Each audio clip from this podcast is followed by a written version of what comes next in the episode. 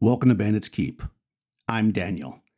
This week we're going to dive into the spells. So I've got my book open in front of me with all my pencil marks and notes of the various changes I've made to spells. When I write up this book this month, I'm going to have all the spells uh, basically or their equivalents from original Dungeons and Dragons, including all the ones in the Three Little Brown books, that is. None of the supplements some of their names and such I will need to change, and I'll have to rewrite them, obviously, the ones that don't have changes, in order to not have an issue with the OGL as it would be. But I'm, what I'm going to talk about here is the ones that are basically changing significantly. So, for instance, detect magic is detect magic, right? I don't spell detect magic. But I'm going to talk about the ones that that are affected mechanically because I think that's where the the issue is, or the thoughts are, or really the playtest was, right? So let's start off with protection from evil. This spell has become quite powerful in my game. And, you know, depending on how you read it, you could take it a lot of different ways. It basically says it hedges off attacks from evil or creatures, right? So, in my game, that basically means if you are an evil creature, you are a zombie, you are a demon, you cannot hit physically or touch or grab somebody who is protected from evil. So it's only a first level spell, but it is tremendously powerful, and my, my players have found great use in it. However, in my world, and this is going to be important to the game, not everything that is chaotic is evil. When I think evil, in the sense of chaotic, I think two types effectively. That's when I think chaotic, is what we'll say. And I'm probably going to change the name of the spell to protection from chaos. But, anyways, there are the chaotic creatures of choice that is, creatures that can think and choose for themselves, like, let's say, an orc could be chaotic or neutral, or an ogre, right? Some tend to lean that way, giants, but they don't, it's not in their nature, right? It's not, they're not magical creatures. I mean, I guess a giant might be considered magical, but in my world, uh, it's not a creature that is like, they don't have a choice, right? They have a choice. They just want to be chaotic.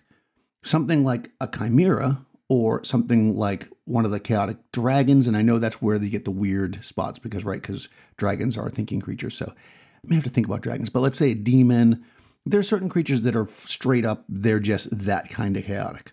So those kind of creatures, so the undead would be a good example. If you are a vampire, you are truly of chaos, right? And those are the ones that you might think of as more, um, hair quoting here as evil, right? So if you want to think of evil. So a vampire if you cast Protection from Evil on yourself, a vampire could not strike you. However, they could charm you. they could cast a spell at you if they have spells. So it's not like they can't harm you in any way. They just can't touch you.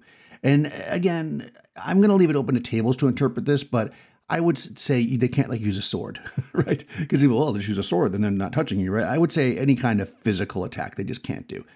However, if somehow they could attack you, with a spell or whatever, they will be treated as one hit die less.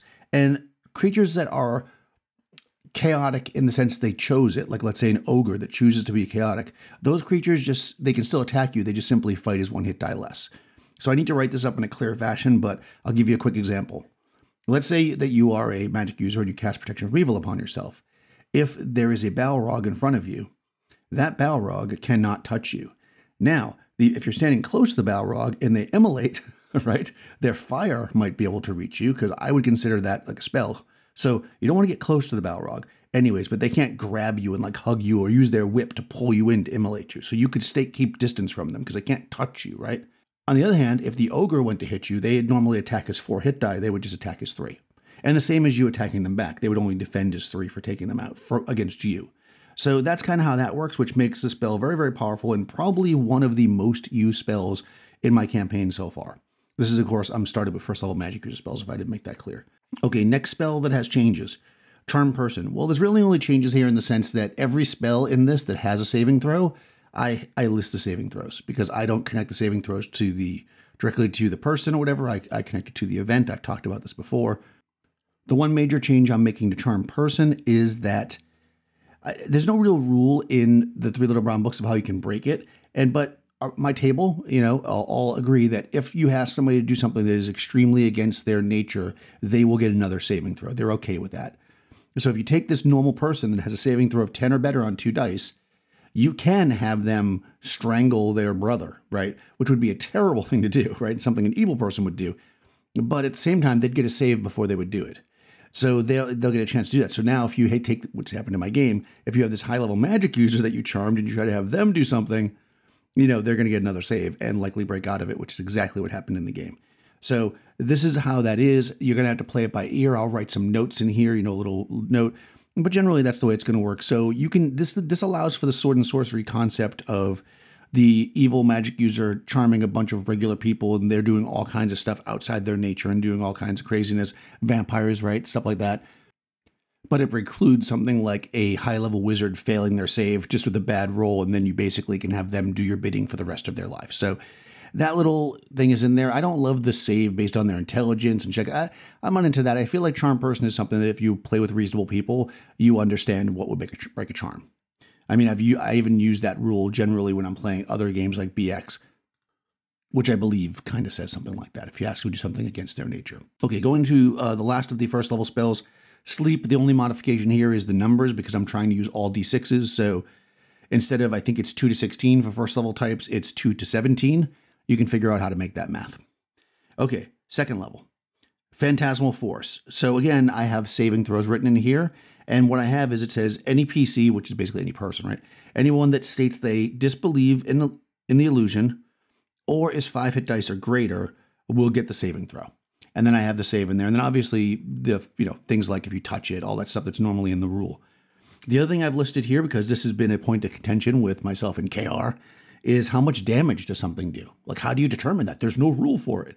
Well, every spell, and, and if you know a different spell and you can point it out in OD&D, uh, Three Little Brown Books, every spell that does damage does a d6 per caster level, as far as I can tell. So, yeah, I'm pretty sure that's true. Let me know if I'm wrong about that. But I mean, Wall of Fire, but that's a little different, which I'm going to talk about. Any attack spell, we'll say, in the Three Little Brown Books does that. So if you use Phantasmal Force and you have boulders fall on top of somebody, it'll do a d6 per level. So I'm adding that as a rule because I thought that was obvious, but clearly it's not. Locate objects, I changed the range because it was ridiculous how little the range was. I made it a lot greater, 12 inches plus 2 inches per magic user level.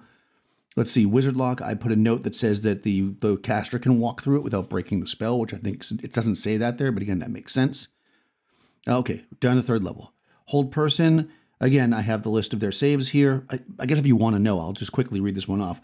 So hold person, so anyways, all saves are done on 2d6. It's equal to or greater is what you want to score. A normal type would be 10 or better, heroic types 8 or better, superheroic types 6 or better. Magic users add 3 to their roll, dwarves and halflings add 2. Any creature with 10 or more hit dice, then the caster will save on an unmodified roll of 3 or better. Now, the main change I made here in play is I'm making it 1 to 3 versus 1 to 4 things affected, just because, again, I'm using six sided dice. Okay, Fireball.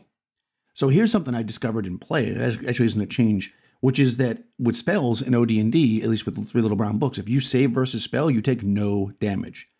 So that's all I'm changing here. I bounced the fireball around a few different ways, thought about doing it like Dragon's Breath, which I'll talk about in another podcast when I talk about the monsters. And I've talked about it before.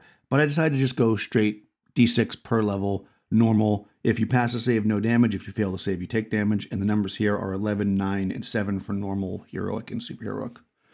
Okay, Lightning Bolt is exactly like it's Fireball. It's exactly the same thing. Slow spell. Move at half speed and attack every other round unless save is made. Again, there's a save listed. Haste. Uh, move at double speed, including attacks, thus attack twice every round. Uh, when the sp- when the spell ends, though, I have them make a saving throw, and if they fail, they, they suffer the effects of the slow spell. I thought that was a good little compromise versus having you age or anything like that. Polymorph other, again, I just have a save in here. Wall of Fire. Here's one that I need some feedback on. okay, so currently this is the way it's written, and I'm thinking about changing it. Normal types cannot pass through the wall. Heroic and superheroic types may move through the wall by succeeding in a saving throw. Otherwise, they will be held at bay and unable to make another action that round, and they can retry it. So this is with the, and of course, there's saves listed. This is listed with the idea that you know, the wall of fire is, in wall of ice and stuff is meant to hold creatures back, right? That's the point of it. It's not really made used as an attack, but the actual spell says that uh, creatures under I think level three three hit die can't pass through it, and undead passing through it take two d six damage, and normal people passing through it take one d six damage. which I think for a fourth level spell is pretty ridiculous. That means if you put up a wall of fire and a fourth level character walks through it, they can just walk through and take a d6 damage. That seems kind of silly. So what I'm thinking about doing it is if I do uh, do the damage instead of the they're blocked, which is what I have currently now. So I'd like to. That's really the question. Do you like the idea of being blocked, or do you think damage makes sense and to allow them to pass through it? In any case, or it could be they take the damage if they pass through it, but they're blocked if they fail the save. Let me know if you like that. The other option would be if they don't make, make the save, they're not blocked, but they take d6 per level, which would be like a fireball. So like you're walking into a fireball, which would be pretty terrible. So let me know what you think. I'm leaning towards the idea of it just blocking them the more I think about it, because I think that's really the point of the spell. Wall of Ice is exactly the same. Again, except for its ice. Confusion, basically, I just have saves down. Charm Monster, I made a note here that says um, to reference Charm Person, because of course the rule, the other rules in there. Okay, go moving on to fifth level spells, telekinesis. Uh, again, it doesn't list that you can use it against a person, so I just put some saves in here if you're trying to use it against a person. Uh, magic jar, I added the saving throws again. Cloud kill, cloud kill kills less than five hit dice creatures because that's basically what it does. So I had put some saves in here that people could pass through it, but which basically okay because the way I did this, let me just roll back, is effectively what's here. If you have five or more hit dice, you're totally fine. Otherwise, I think you save or die. So again, I went into other books to see what was at, and I, I believe it was AD&D that I looked at that said that if a creature has less than five hit dice, they don't get a save; they just die, basically. Which again, this is a pretty high level spell. It's a fifth level magic user spell. I'm not opposed to that. But what I had basically noted was normal types receive no save. Heroic types save uh, by a dice roll of nine. Superheroics uh, are immune because again, that's the way it's kind of listed. The way it's listed here is it will less than five hit dice, it will kill you. Otherwise, it doesn't really say. So the question here is, should I just make it straight up based on the hit dice instead of their fighting? Okay, and this this matters because again, originally when I first wrote this up, levels one, two, three was normal, four through seven was heroic, eight or more was superheroic. But I've since changed that. Now it's based on your actual uh, fight as meaning that somebody like a cleric doesn't get to like hero stature, I think, until like seventh level. So that means this would kill a cleric up to seventh level, which is pretty tough. Although, honestly, five hit dice, it's going to probably kill them anyway. So maybe keeping it simple and just saying less than five hit dice is good. They don't have to think about it. Because that's what I'm leaning towards. Let me know what you think there. No saving throw. It's just going to be if you're five or less hit dice, Cloud Kill takes you out. Editing Daniel jumping in here you know, I looked back at Men and Magic, and you know, this is a very powerful spell because again, if we're looking at the three little brown books as they exist, magic users don't get five hit dice until eighth level, and clerics don't get five hit dice until sixth level. So really, and what's funny is that's right around the time that they both get to hero level as well. So it very well could be maybe I need to roll back on my idea that only heroes, maybe heroes get a save and superheroes are immune. So I might go back on that and just leave my original save there.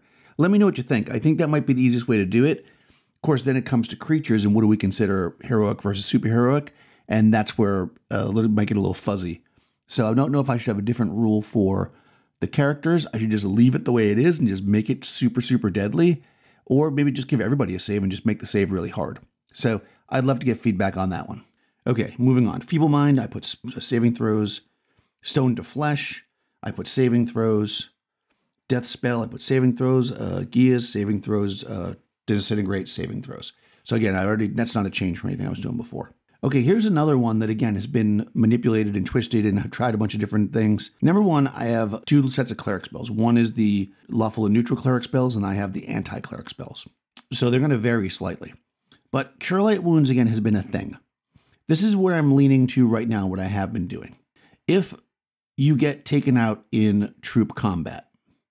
That is to say that if you're in the abstract combat and you have three hit dice and somebody rolls three hits that hit you and you're basically out, the Cure Light Wounds will just negate that last hit. However, you want to imagine it. Again, I'm probably going to have to change the name. In fantasy combat, it will remove one hit die of damage. So that, in that case, it is kind of healing you or revitalizing you, maybe you want to call it. And in man to man, but it's not really in man to man, in hit points as far as hit points are concerned. Like so, from fire damage, poison, man to man combat, A cure wound spell cures all of your wounds, but it takes both you and the cleric out of play for 24 hours. So that's been pretty good because I, we see the characters kind of lingering with hit point damage and they can't really heal it. Because the other way is I say five days complete, the rest completely heals you as well.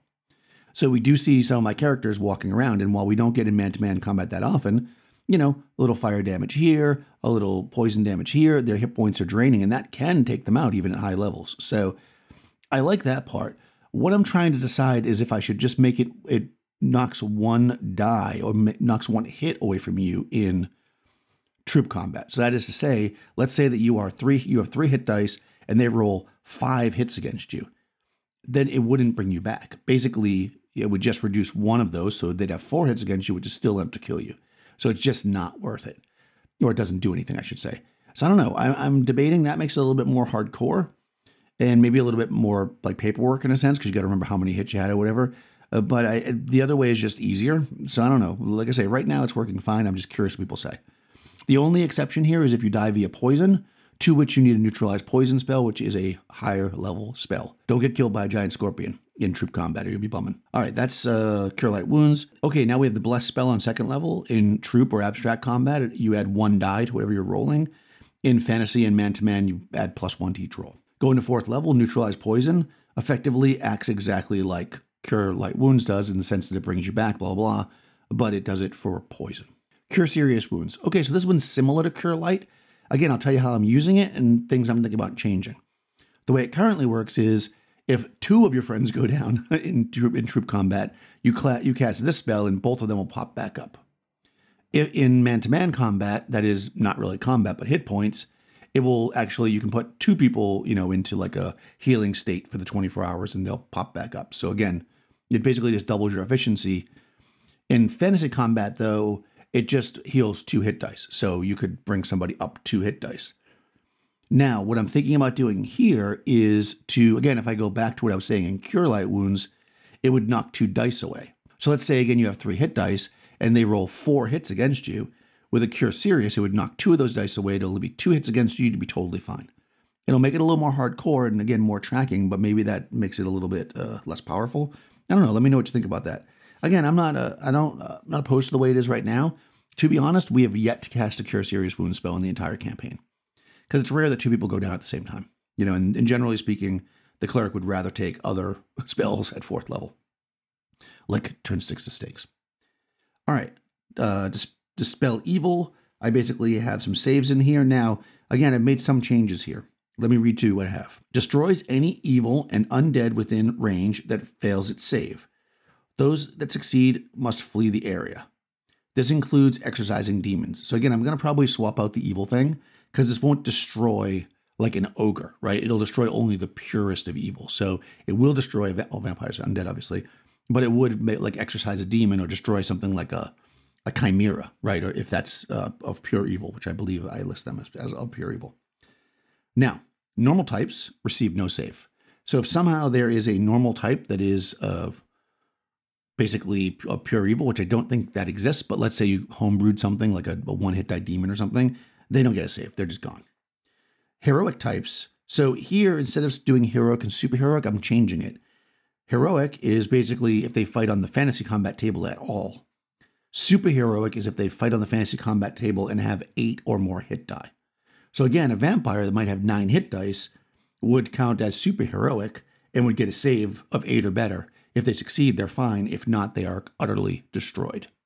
Take that, Strahd. Okay, Quest has saving throws, Cause light wounds is kind of an interesting one. So again, this is not just the opposite of cure light wounds.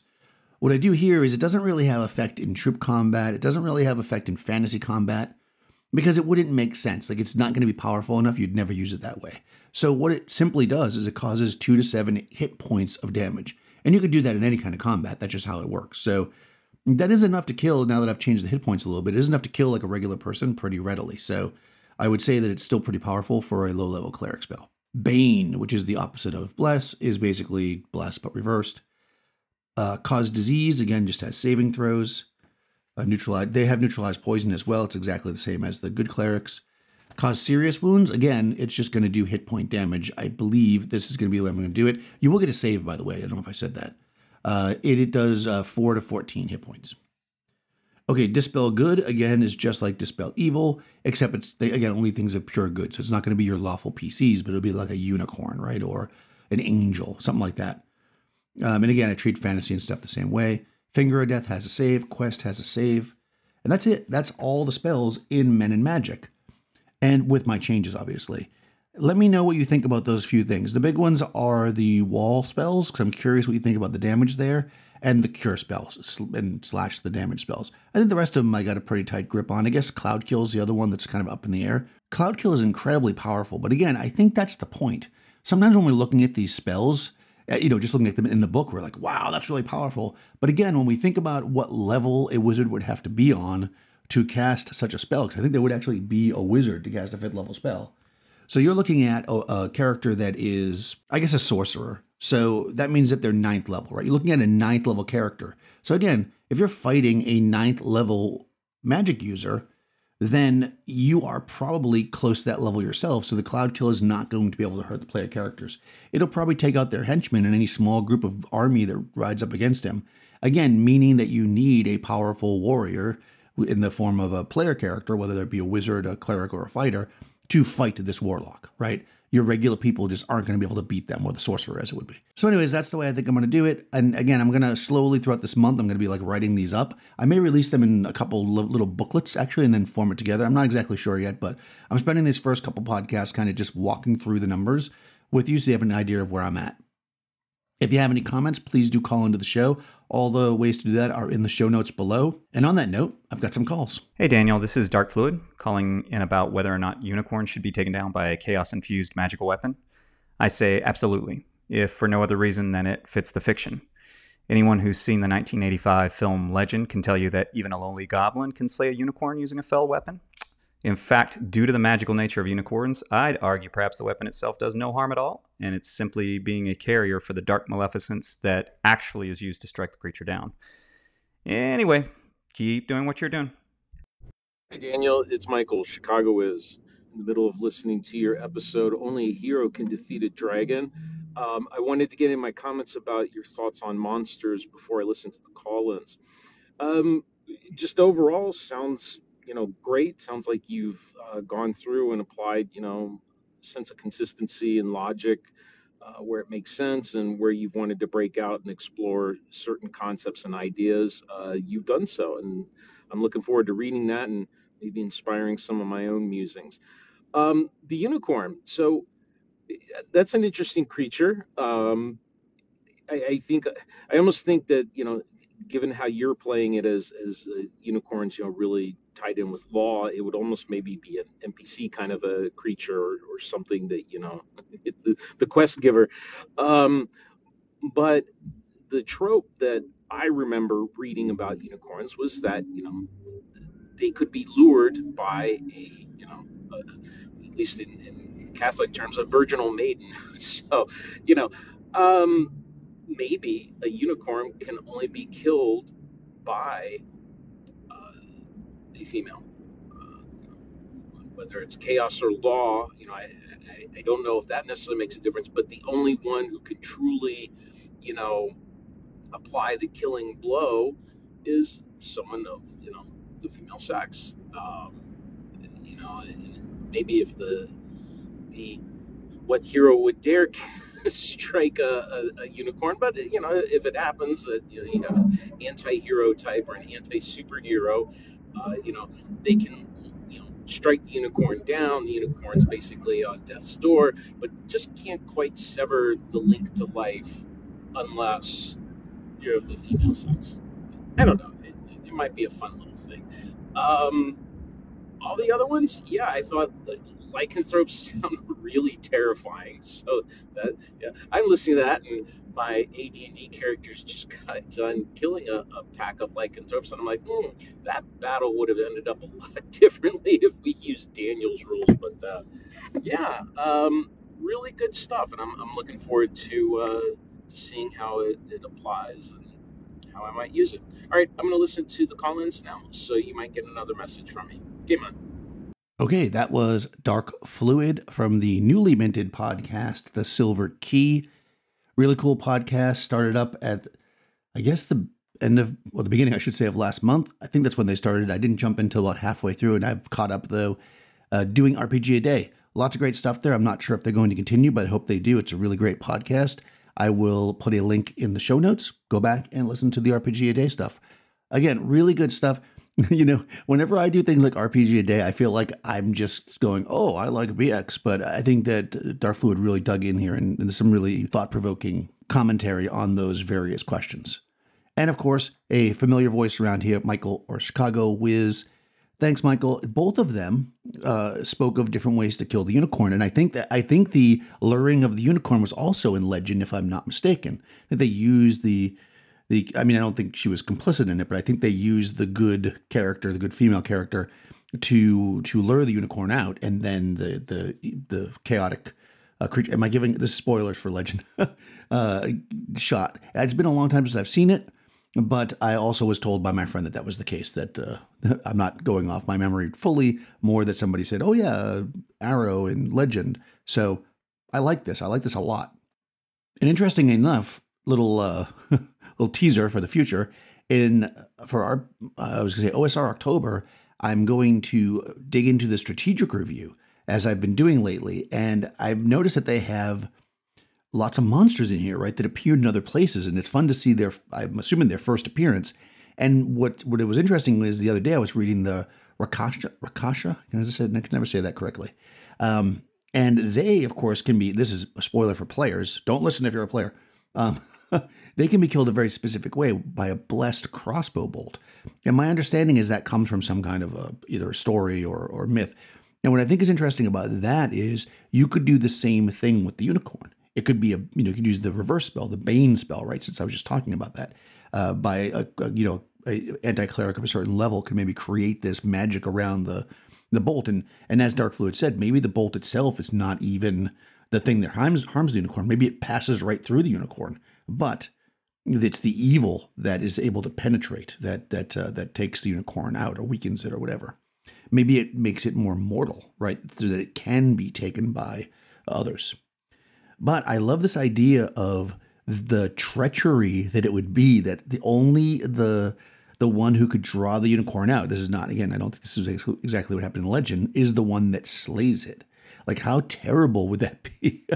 I immediately started thinking, although not that they killed them per se, but I started thinking about this the old song "Puff the Magic Dragon," right? You know, where the idea is that, uh, although some people think that song is about drugs, but anyways, the in the story of the song, um, you know, the, the the kid basically grows up, right? That's the idea, right? And then the dragon loses its power and kind of goes away. So it's kind of like when you betray the unicorn, it again maybe loses its power. Maybe that, uh, you know, female that that it they was trusted by the unicorn is is somehow you know defeats this unicorn in this way, and it, and it forever. Because I was talking about earlier about the whole idea of evil, like that's their choice to be evil and do this evil act, and somehow it would taint them and maybe do it for power. Who knows why somebody would do something like that? But anyways, I love that. I love the storyline there. And it doesn't have to be because it's funny because Michael was like, maybe sounds like a unicorn be a quest giver. Yeah, for sure, right? Or maybe a unicorn is something that you need. You know, you you want to defeat these forces and you need to ride a mount into it and you know, a unicorn would be a great mount if if they're willing to take you, being as powerful as they are and more or less unkillable, right? Well, I'm not gonna say unkillable. Obviously, they can be fought on fantasy combat normally. So, a you know anti-hero could kill a unicorn uh, just by straight up fantasy combat. Anyways, I think those are really great calls. Thanks, guys. There's another call here from Michael, and then we're going to finish up with one from Jason from the Nerds RPG Variety Cast. Hey, Daniel, it's Michael again, uh, listening to call-ins about the scroll spells. Um, wow, it, it, was an idea and it's taken on a life of its own. That, that's kind of cool. I'm I'm a simple guy. I you know, I, I know some people like all the mini games and you know, well, we'll do this percentage on this, and this spell has this percentage kind of mini game and that. I'm you know, I always come up with the ideas that sound great at the, uh, you know, when I'm making them, and then when you play them out on the table, you go, oh, that's really kind of clunky and really just arbitrarily limits the uh, players.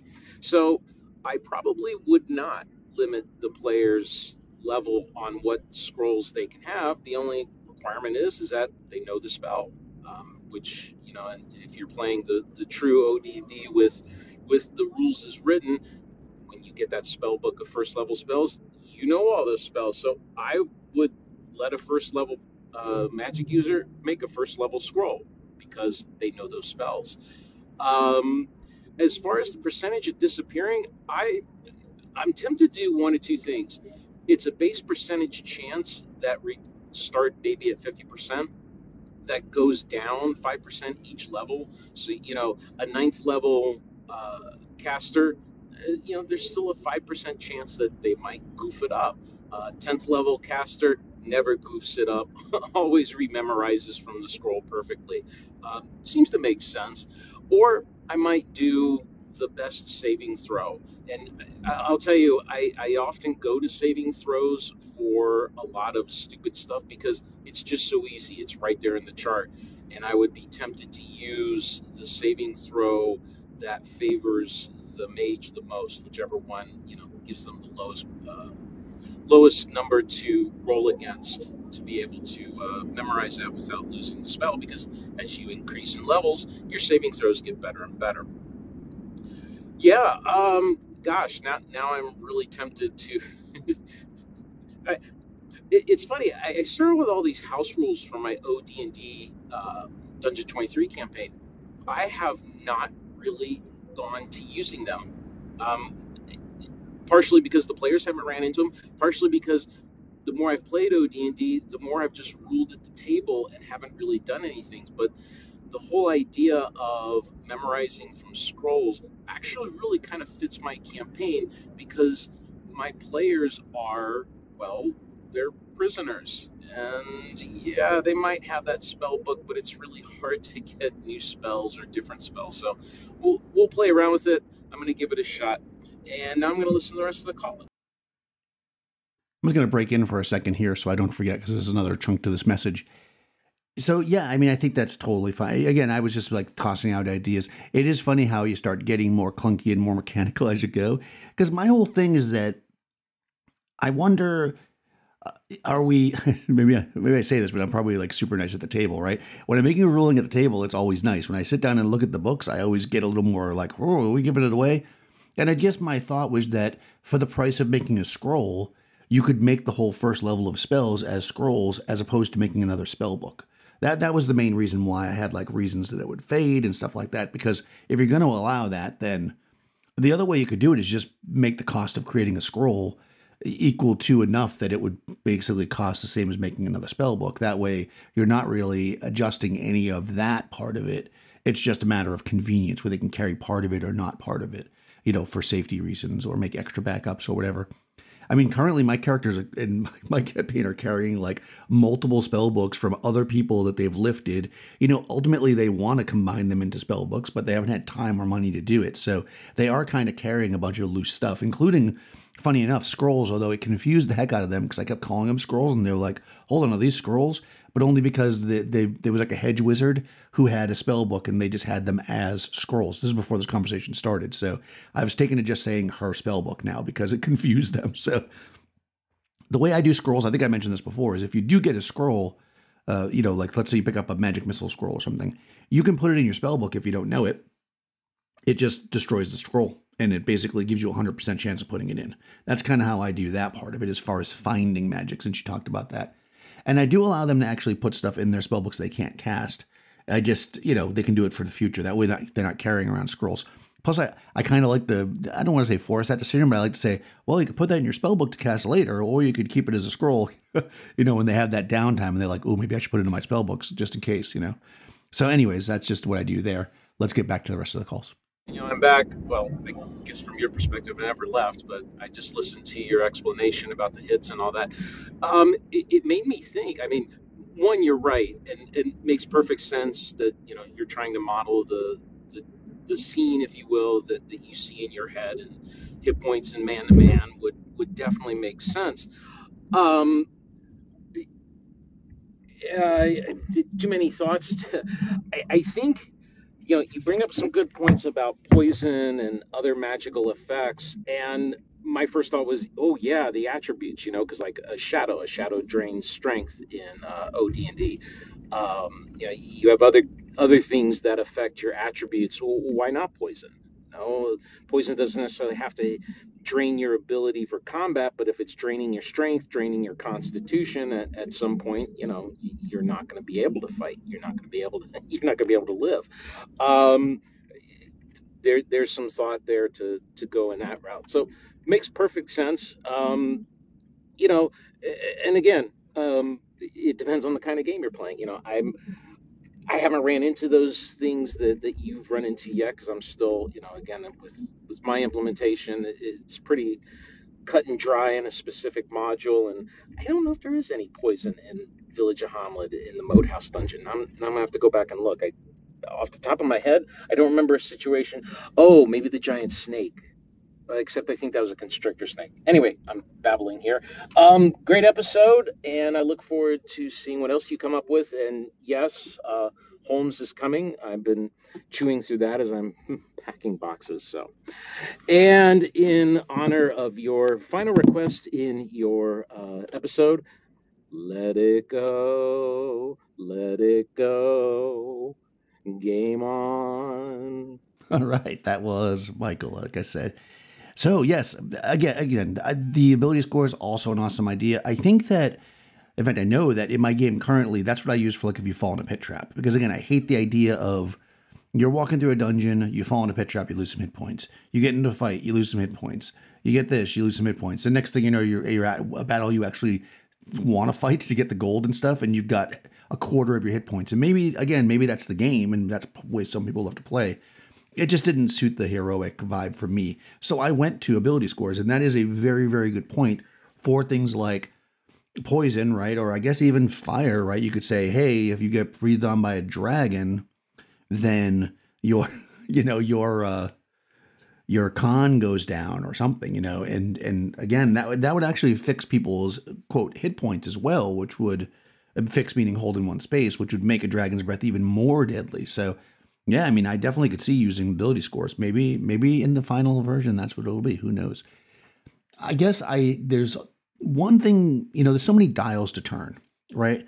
And I think that's where I'm at. On some level, I like the most simple game ever, and on some levels, I like to just see where things could be because. Frankly, I don't love things like where there's only one thing, right? Whenever I see a game that's like core mechanic, this is how it works, I tend to just drift away from that. I don't love that. I don't love that you always roll the same. I don't love that this that uh, you know there's only one way to do everything. Unless I'm just throwing down for a one shot. If I want a more in depth game, I want the players to sit there with the game and go, "How can I make this work?"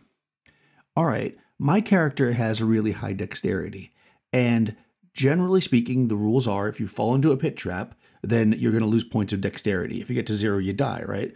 Well, who's going to look for the traps? Who's going to move forward in the hallway? The person with the high dex. And that also makes sense because the person with the high dex, you know, if you're going to do any kind of like a reaction and you want, you know, you want to roll against a stat, you have that, right? You also have the idea that just thematically, the person with the highest dex should be the stealthiest person, right? They're the most light on their feet. So all that ties in, and suddenly you don't need a thief, right? Just the fact that you're using the dex as you know the the the narrative story point and the mechanical use for when things like traps happen that makes the character with the high dex the quote thief. And they don't have to play a thief class. They can be a magic user. They can be a fighter. They can be a cleric. If they've got the highest dex they're probably sneaking ahead. They're probably going to be the best likely to survive if they fall into a pit trap. And if you're doing things like dodging and stuff based on dex. If you want to do like a reaction, you're you know you're probably rolling against that. Most people would. So I love using ability scores, but I also don't like using ability scores for everything because that's where we get into some other games that I just don't care for how they work out because then your ability scores become too important. So I love a mix, and maybe in the end that just makes the game more clunky than it needs to be.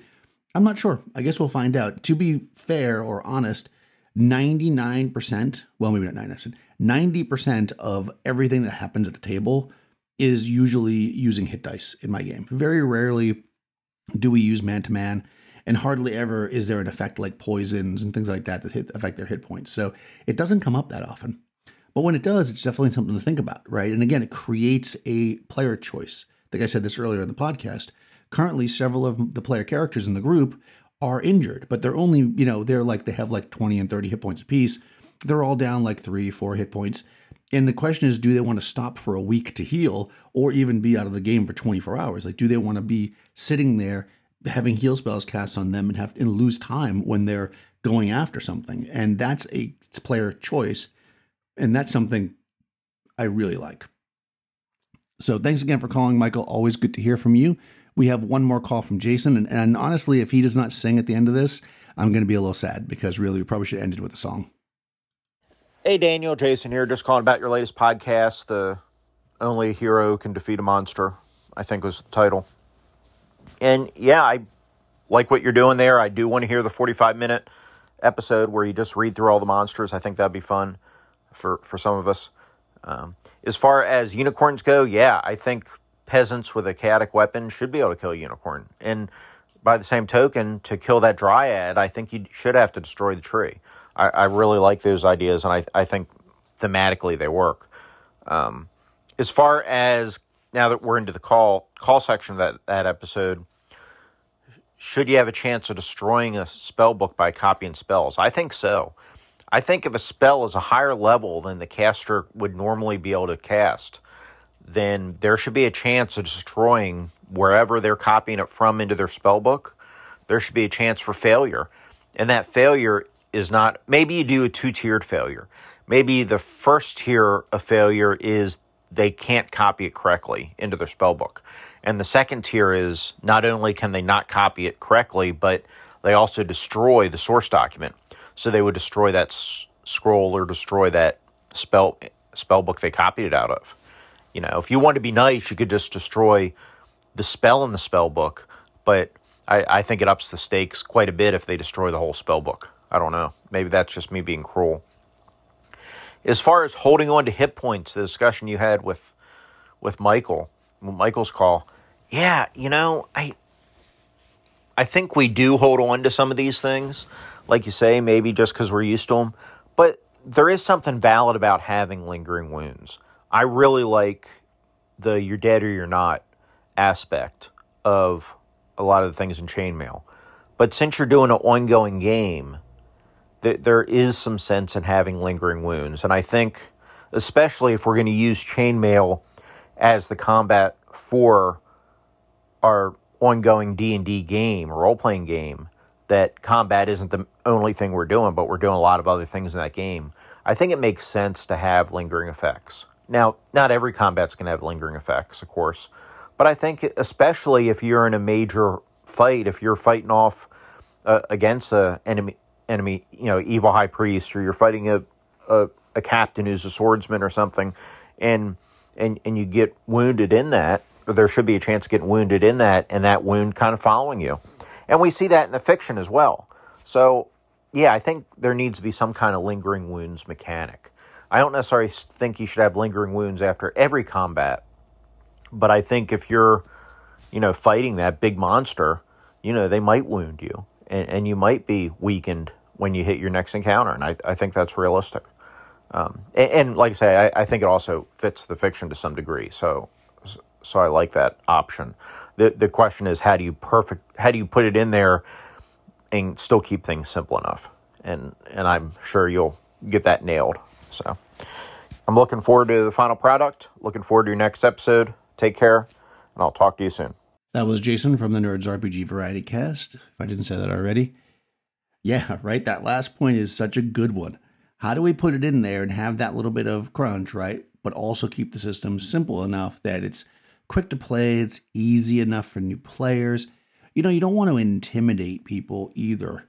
But I'm gonna jump back for a second and talk to the talk to the spellbook idea. Yeah, I kind of like that a lot. I like the idea because then you have this idea of like, all right, I'm this like fourth level magic user, and I'm sneaking into this high level wizard's tower to like copy a spell out of their book without them knowing about it, right? And you have that like sorcerer's apprentice thing where they like trash the book. that could create a very interesting situation. So yeah, you know, I, I kind of like that. I like the idea, although what I was originally thinking when you were saying it was, ooh, it could be a secret roll. So you go in there and you copy that wizard spell, and it doesn't, you don't know that you did it wrong because how would you? Unless you have a critical failure, right? So maybe you have, I know that you said called it two tiers, but maybe what you do is you do like a, a critical, right? So you basically, you roll whatever the roll is going to be, and they fail. and you know secretly obviously then you make another roll to see if it was a terrible failure right? Your, your second tier. And that failure is the critical one where the book blows up. So i guess you know that you failed really badly. Uh, the it could also destroy your book. It could be like everything you know? Like maybe there's like a minor explosion like a like a minor fireball in the area and there's damage and everything else. It could be really bad you could imagine magic users labs blowing up all over the place so i don't know how far you want to take that but now that's me being mean right but yeah, I like it. You know, to be fair and to be honest, like I say, I've said, well, I said that twice. I'm being honest a lot today. I guess I'm always honest. I try to be, anyways.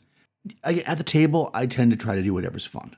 So, as much as I like to write things down and think about how they play out, in the end, when we're playing the game, like for instance, I was using, I just did a video on Sage rules, and I wanted to use them to see like how much information they get on this item, and it was going to take by the rules in AD&D like three to thirty days, and I was like, that you know, I don't want them to sit around for, for three to 30 days. I mean, they would have, but it would have just been like, okay, that's just going to backlog out everything because what I wanted them to do was get the information, right? I I wanted that. And I know that now I'm I'm making maybe that's railroading to that, but like I was like you could probably get the information because they found out they did everything right. They found the right people to ask, they found the place, they did whatever. They got the best sage that knew all the information and I rolled and I'm like they know it.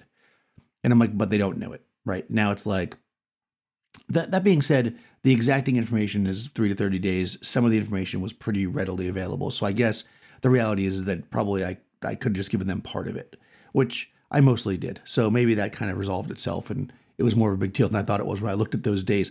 Because, you know, I, I, knew I made the roll and I just started talking and I was like, oh crap, I didn't look at how many days it was.